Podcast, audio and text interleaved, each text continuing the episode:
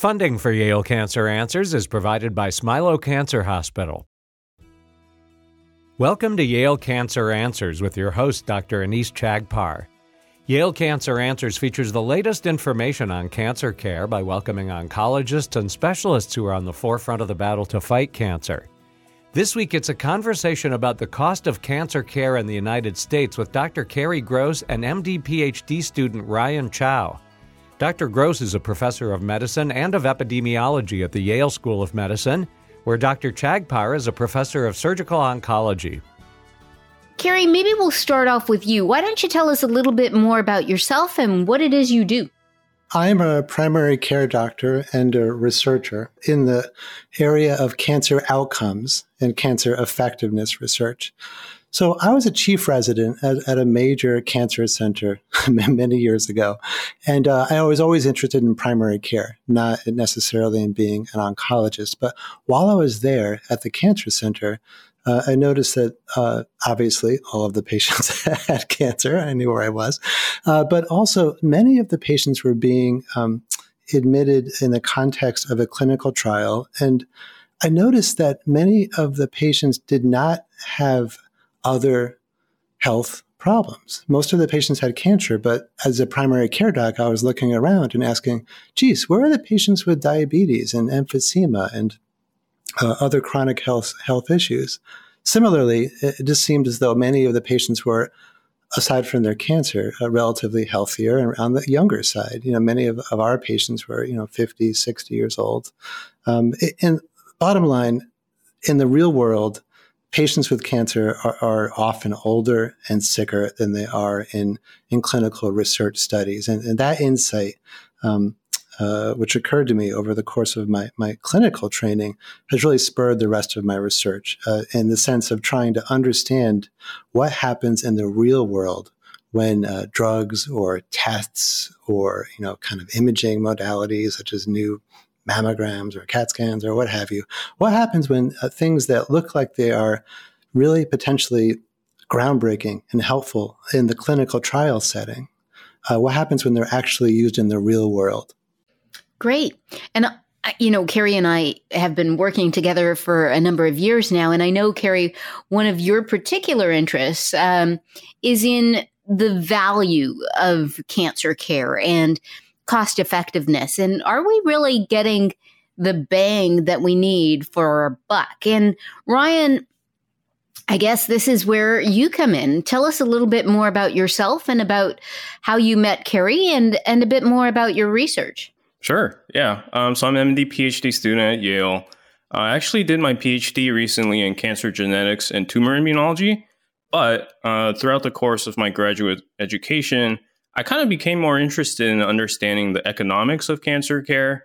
Um, and part of that stemmed from the realization that a lot of these new drugs that we're talking about, like immunotherapies, they have these incredibly large price tags. Um, and so I just got interested in understanding, we're paying so much for these drugs, but how much benefit are patients actually getting from them? Um, so I reached out to Doctor Gross um, because I knew of his work, um, particularly with cancer outcome research and economics of cancer care. So yeah, I just reached out to him. We started working together on this project. So Cary, tell us a little bit more about this recent project that just got published and that really made quite of a quite a splash in terms of um, raising awareness about the cost of cancer care and, and the relative bang that you get for your buck. Tell us a bit more about the project. Sure. So, you know, as Warren Buffett says, um, price is what you pay, but value is what you get. And, uh, you know, it's well known that the overall Uh, price that we're paying for healthcare in the United States is is exorbitant.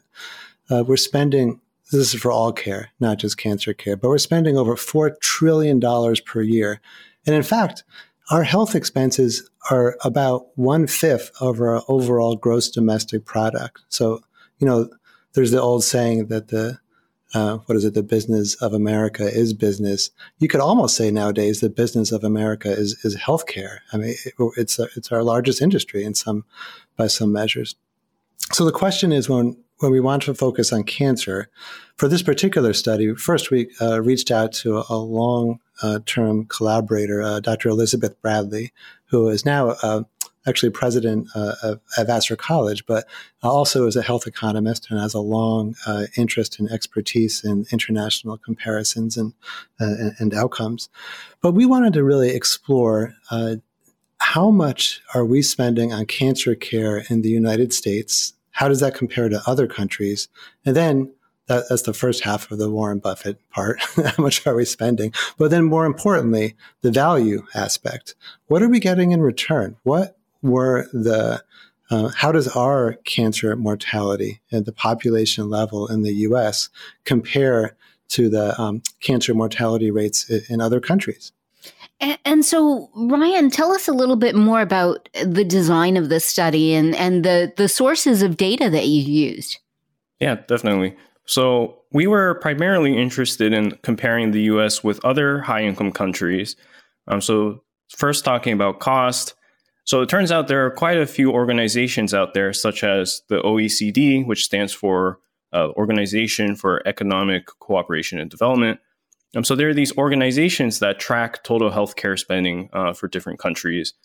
Um, but as Doctor Gross was mentioning, a lot of this data oftentimes isn't cancer-specific. So to get to that question of how much cancer care uh, is, you know, how much countries are spending on cancer care, uh, we took a look through the literature. We tried to find out in a given country, what percentage of their total health spending goes towards cancer care. Um, so in the U S, it turns out we spend around five point three percent of our total healthcare spending on cancer, uh, but that varies quite a bit across countries. So in Japan, that's actually seven point five percent uh, towards cancer care. So bringing those two numbers together, that allows us to estimate, you know, how many, how much of uh, our healthcare spending in a given country is dedicated towards cancer. Uh, so that's the cost part of it.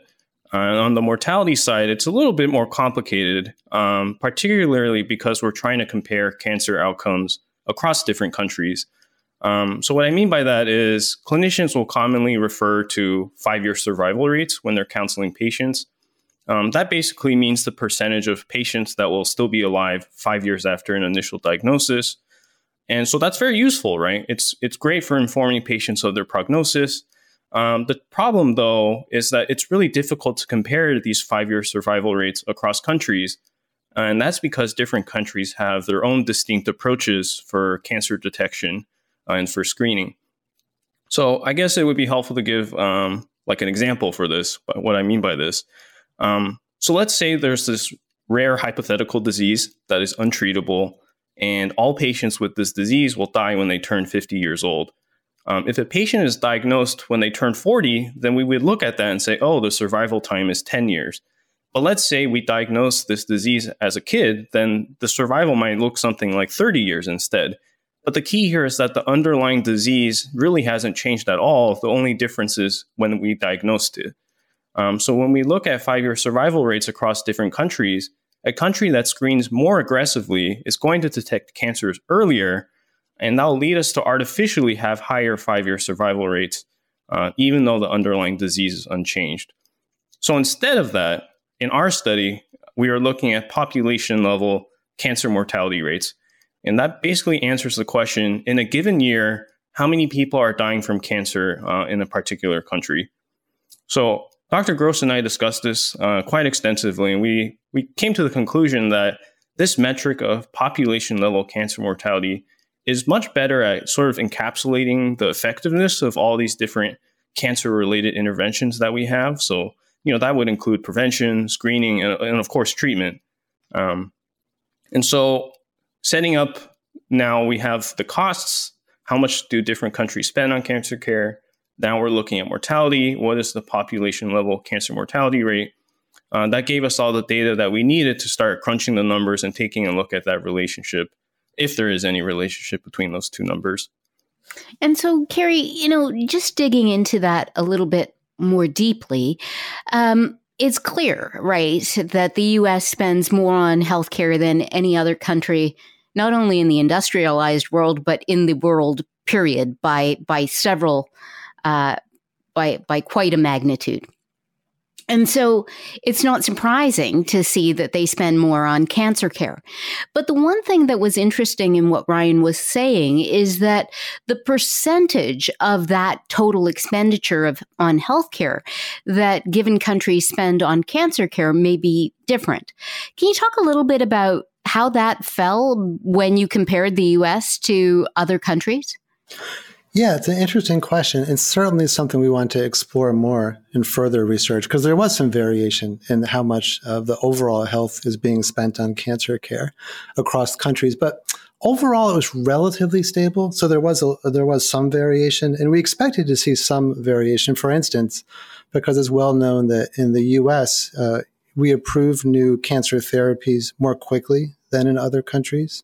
Actually, there was just a study published a couple of weeks ago comparing the U S and Europe and looking at how quickly uh, new drugs were approved here as opposed to in Europe. And there's actually about a nine-month delay.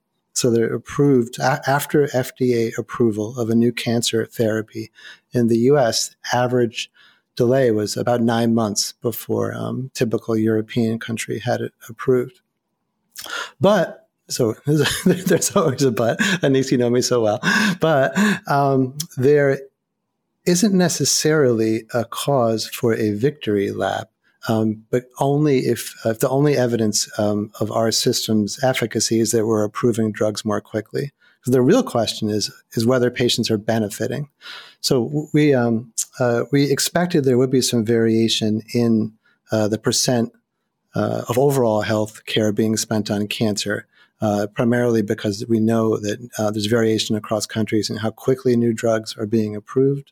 There's also variation in how the uh, different companies' health, uh, sorry, different Freudian slip, how different countries' health systems are um, uh, established in the sense of allowing them to negotiate with pharmaceutical companies, in the sense that in the U S there's not really room for negotiation with, with pharma, as opposed to uh, in, in other countries.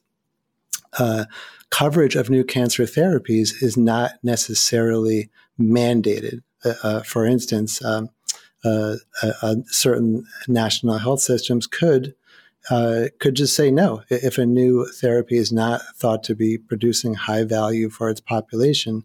Uh, they may not cover it, and that leverage, which does not exist in the U S, that lever- leverage can allow for lower prices in other countries. So, yeah, there's uh, plenty of reasons for variation uh, in how much is being spent on cancer.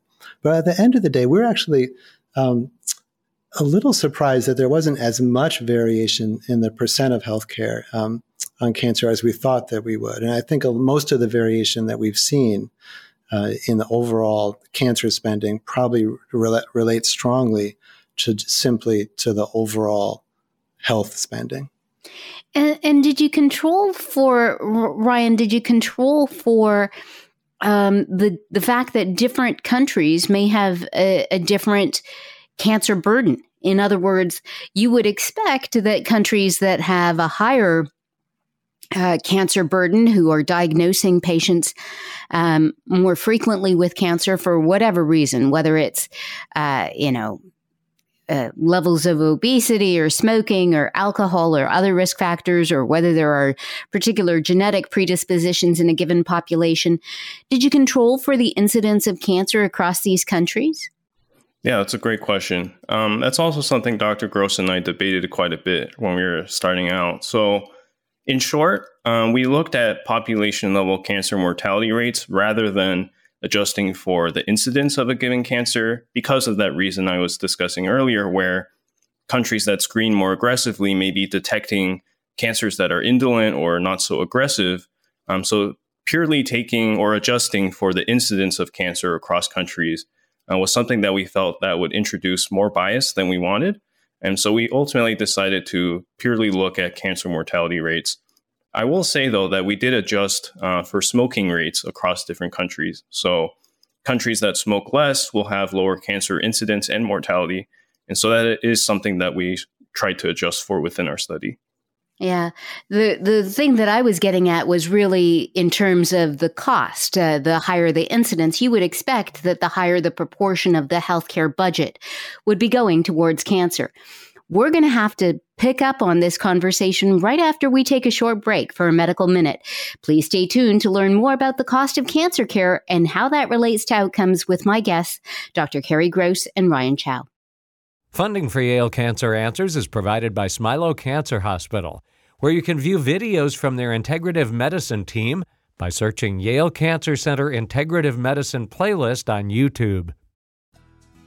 There are over sixteen point nine million cancer survivors in the U S and over two hundred forty thousand here in Connecticut. Completing treatment for cancer is a very exciting milestone, but cancer and its treatment can be a life-changing experience. The return to normal activities and relationships may be difficult, and cancer survivors may face other long-term side effects of cancer, including heart problems, osteoporosis, fertility issues, and an increased risk of second cancers. Resources for cancer survivors are available at federally designated comprehensive cancer centers, such as the Yale Cancer Center and at Smilow Cancer Hospital, to keep cancer survivors well and focused on healthy living. The Smilow Cancer Hospital Survivorship Clinic focuses on providing guidance and direction to empower survivors to take steps to maximize their health, quality of life, and longevity. More information is available at yale cancer center dot org. You're listening to Connecticut Public Radio. Welcome back to Yale Cancer Answers. This is Doctor Anise Chagpar, and I'm joined tonight by my guests, Doctor Cary Gross and Ryan Chow. We're talking about the cost of cancer care in the U S. And so right before the break, we were talking about the study that uh, Cary and Ryan just published recently, really looking at the U S healthcare system compared to other high-income countries and the cost of care, particularly the cost of cancer care, and how that really relates to mortality. So, Cary, in terms of the cost of care, um, You, your finding really was that um, the U S spends more per capita than any other country on the face of the planet. And when you multiply the proportion of that overall healthcare budget uh, times the proportion spent on cancer care, which was relatively equal amongst all of the uh, countries that you compared, um, the U S still spends more. Is that right? Yeah, uh, and quite a bit more. So we're spending about two hundred billion dollars per year on cancer care in the U S. And on the average, per person, that's not per person with cancer, but just per person in the U S, you know, that comes out to around uh, six hundred dollars per person we're spending on cancer care. And this compares to the um, average amongst the other wealthy, these are all uh, wealthy, industrialized Uh, countries in the global global north in our sample. Um, the average was about three hundred dollars per person being spent on cancer care. And some of these countries were, were down to two hundred dollars um, per person. So when we're thinking about the two hundred billion dollars per year being spent on cancer in the U S, and the fact that that's, you know, three times per capita seen in other countries, it's also really important to think about the experience of patients with cancer and how, for many of them, uh, they're struggling struggling to pay for these new therapies. You know, in some studies, uh, you know, up to a quarter of patients with cancer are are going in, into debt. So, but just to clarify that, when you talk about six hundred dollars per capita, um, two questions. First of all, that's an annual expense, correct? Yes. And second, is that six hundred dollars um, borne by the healthcare system? In other words, is that the amount that the government is paying out as part of Medicare? Or is that the total amount in terms of what industry is paying, what pharma is paying, what hospitals are paying? Or is it what individuals are paying? And if it is the latter, does it include all of the ancillary costs? So, you know, when you think about healthcare costs, certainly there are the costs of your copays and your deductibles, but then there's also the other costs, right? The time off of work, the childcare, and and everything else. So, what really were the costs that were looked at? Yeah, that's a great question. So, for this study, we focused on the big picture global cost of um, basically all interactions with the healthcare system, whether somebody was Medicare, Medicaid, private insurance, but when somebody went and received some form of care that relates to cancer, uh, what did the cost come out to? And just to be clear, that six hundred dollars per person, that's not six hundred dollars per patient with cancer. That's six hundred dollars for each and every one of the three hundred million people in the U S. So everyone, if if you were to spread out the, the investment in cancer across the entire population, that's what it comes out to. And as far as the, yeah, the time costs, the out-of-pocket costs, I, I saw one study that just published a couple of years ago that estimated that the out-of-pocket costs um, after insurance and, and everything um, was covering um, as much as it could, um, or over sixteen billion dollars per year for patients with cancer. And the same study estimated the time cost with cancer, meaning the cost of actually going to and from treatments, cost of missed work, et cetera, uh, were about five billion dollars. But I think that's a gross underestimate, to be honest with you. I think um, we're not properly understanding or measuring Um, the, the time cost uh, that, that, it, that it takes to, to deal with cancer. And so, you know, Ryan, when we think about costs, and we'll we'll get to benefits in a minute, but I, I really want to dig into the the cost side of things, because I, you know, there's a, a difference between, Cary, when you quoted, I think you quoted it was two hundred billion dollars, right? six hundred dollars per yeah. person spread out over the population. So you can imagine for each cancer patient, given the fact that cancer doesn't affect every single individual, for a given cancer patient, that six hundred dollars is probably more like, you know, two grand um, when we think about the number of people who get cancer in this country uh, individually. But so, so the cost, Ryan, just to clarify, that is not just the out-of-pocket costs for these individuals, but it also includes the costs that are borne by other sectors of the healthcare system. Is that right? Or is it only the out-of-pocket costs for individuals? Right. So it it, sh- it does reflect the total healthcare spending, not just out-of-pocket costs. Um, so that would include a lot of these drugs do have some degree of insurance coverage, and so the total cost of those drugs is factored into our, our cost estimates, not just what the patient pays out of pocket. Yeah. Because certainly, you know, the, the insurance company has a cost, and, and the patient not only has their out-of-pocket costs, but they also have their deductibles and so on and so forth. And so, Cary, before we transition back to Ryan to talk more about the benefits, just to clarify as well, this was not just about medications. This was about hospital stays. It was about surgeries. It was about radiation treatments. It was about, was it about things like physical therapy, uh, occupational therapy, which are also often part of that multidisciplinary cancer care? Yeah, that's the key question, um, is what is the what are the contributors to the overall cost and the variation across countries? And we're not able to answer that in this study, because we uh, we focused on the big picture, overall, how much is being spent on cancer care.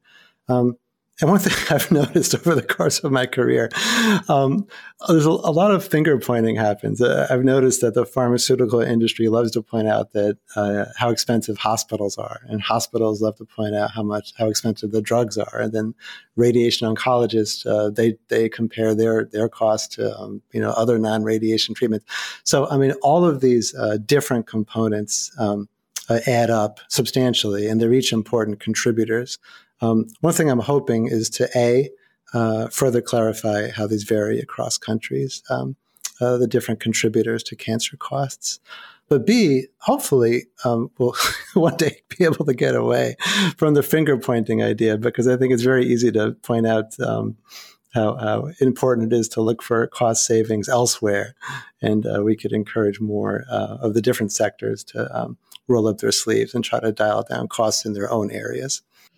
And so, Ryan, you know, transitioning now to really thinking about the benefits, we know that the U S spends an inordinate amount of money on healthcare and, and proportionately an inordinate amount on cancer care. So What did you find in terms of the actual benefit? Are are our outcomes in the U S substantially better than other high-income countries? Yeah, so the short answer is no, the U S is not necessarily doing that much better than other high-income countries. Um, so to give you more of the, the data behind that, so across these high-income countries that we looked at, the median mortality rate is about ninety-one deaths from cancer per one hundred thousand people in a year. Um, and so in the U S, that was eighty-six deaths from cancer per one hundred thousand. And so that put the U S at about seventh lowest out of twenty-two countries. So it's doing better than the median country. Um, but there is a caveat here, and that has to do with smoking. So as I mentioned, smoking is a major risk factor for cancer mortality. And this is an area that the U S has actually done a really good job on historically, where the U S smoking rate is much lower than a lot of other um, industrialized nations. And so if we account for that variation in smoking rates across countries, we actually find that the U S cancer mortality rate is then only tenth lowest, and it's actually pretty much comparable to the median high, high income country. Um, so bringing together what we were talking about with costs and now thinking about mortality, the U S is spending twice as much on cancer care as the average high in- income country, but you know, cancer mortality rates in the U S are basically comparable to the average. Um, so that tells us that, you know, there are still a lot of opportunities and areas for improving uh, the U S cancer care ecosystem that can really help patients live longer and better, and ideally at a more affordable price as well. So, Cary, then the obvious question, right, is who was the winner uh, in terms of outcomes versus cost? I mean, there was somebody. So, yeah, there were several um, in that um, domain, uh, Korea, Finland, Iceland, Spain, Sweden, uh, you know, countries with national health systems, countries that have um, good, uh, pre- you know, prevention and, and screening efforts. Um, but also some of these countries that they might have had, some of them um, have higher smoking rates than the U S. And, um, you know, many of these countries benefited from the fact that uh, the U S has such a robust research infrastructure um, and, and uh, many of the new cancer treatments used across the world are generated in the U S. So, you know, by these important metrics, looking at cost and survival, there are several countries that are doing better. But also, it's important to understand what we're doing so well here. You know, we are we have uh, low smoking rates, we have excellent cancer research, we have good um, cancer screening rates. Um, so, I, I think. We can all learn from um, what each other countries are doing. And, uh, you know, I'm just concerned that some, to be honest, I, never, I haven't said this yet. The the origin of this particular study is um, dates back to a different study that was roughly ten years ago that um, was just a very Pollyanna-ish study that looked at survival after a cancer diagnosis. And Ryan Um, described earlier why that can be problematic, that, you know, if some countries have higher cancer screening rates than others, um, that uh, it could be deceptive. It could make it look like uh, maybe you have better cancer outcomes. But this old study um, uh, looked at cancer survival rates and uh, and said that the U S was doing better than everybody else, so the higher costs are worth it. And as, you know, the, all this data kept coming in about financial toxicity and concerns about whether Um, drugs are effective in the real world as they were in the initial studies.